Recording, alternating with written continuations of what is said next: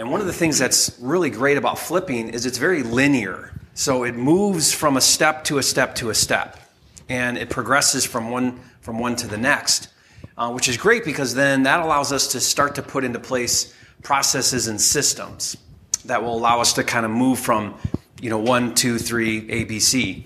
And so we're going to kind of look at the business in that type of way. But we really want to be careful in this business that we don't lose sight of the big picture. And this is a common mistake that we all make in business, right? You get down in the weeds. But what happens if you're down in the weeds too much? You get lost in the weeds and you lose sight of what? The big picture. Yeah. And so you can see up here on our on our mind map, you know, this is you up here, right? You Inc., you CEO, you business owner. And then there's all these functions that have to happen down here for the business to work and for money to happen. But your role should be what? What should your role be in this business? The visionary, the That's right. Yeah, I like to call it the orchestrator, right? You're gonna you're gonna make sure these things are happening, but the right business structure isn't you down here doing them. Now it's okay in the beginning, but what should your goal be? of other people. That's right. So you don't want to live in this box or this box or any of these boxes. You want to live where? Up there. You want to live up here. This is where you want to operate in the model.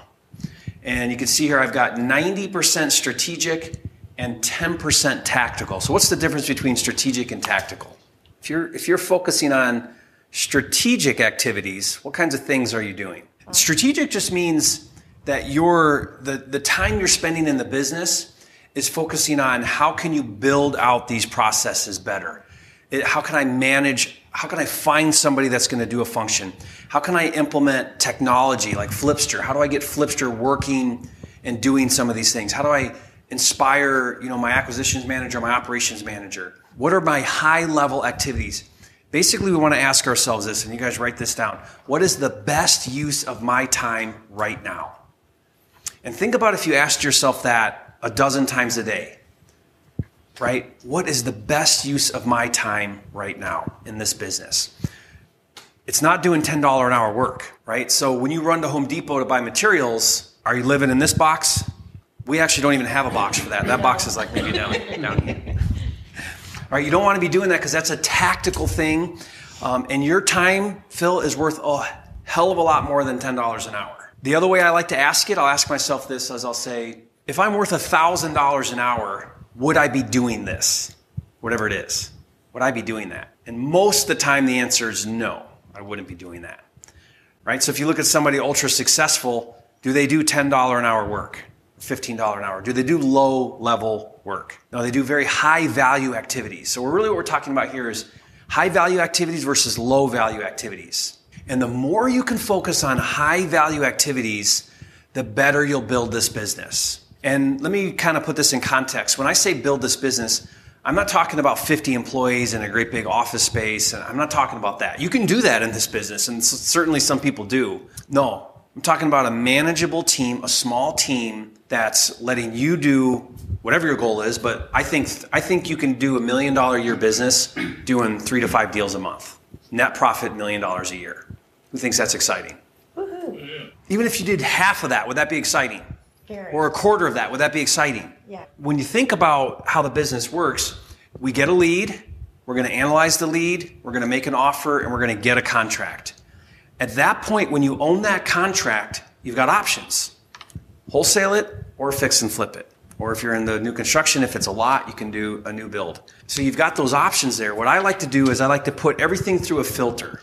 So when you're looking out at leads and you're looking at deals and you're making offers and you get a contract, you want to put that through a filter of what is the highest return on my investment for this deal? What is the best exit strategy that's going to give me the most profit for the least amount of work, right? Isn't that basically what flipping is?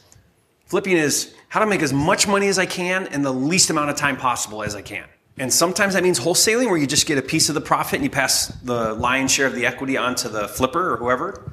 And sometimes it's, I'm going to keep this one. I'm going to get funding. I'm going to fix it up and I'm going to flip it. Phil, I'm going to challenge you to probably wholesale a little bit more of those kind of lower dollar homes where the ARVs are, you know, in the hundred thousands and focus a little bit on some higher end homes for your fix and flips.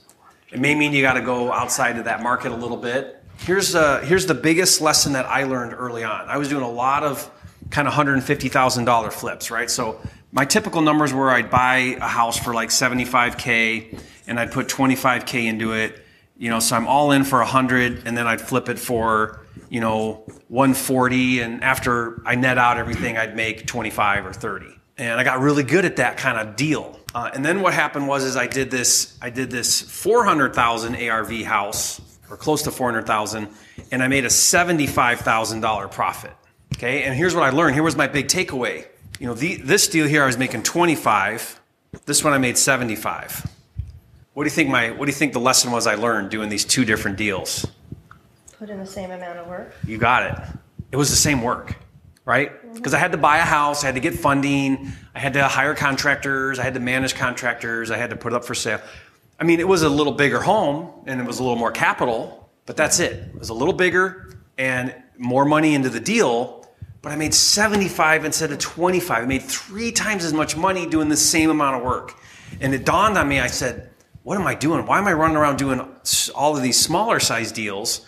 I could do a third the number of deals if I just moved up in price range. And so that's what I did. The following year, I went from doing 50 deals, I went from doing 50 fix and flips to 10 that next year, and I made more money doing 10 than I made doing 50. And my life was so much better. It was so much better.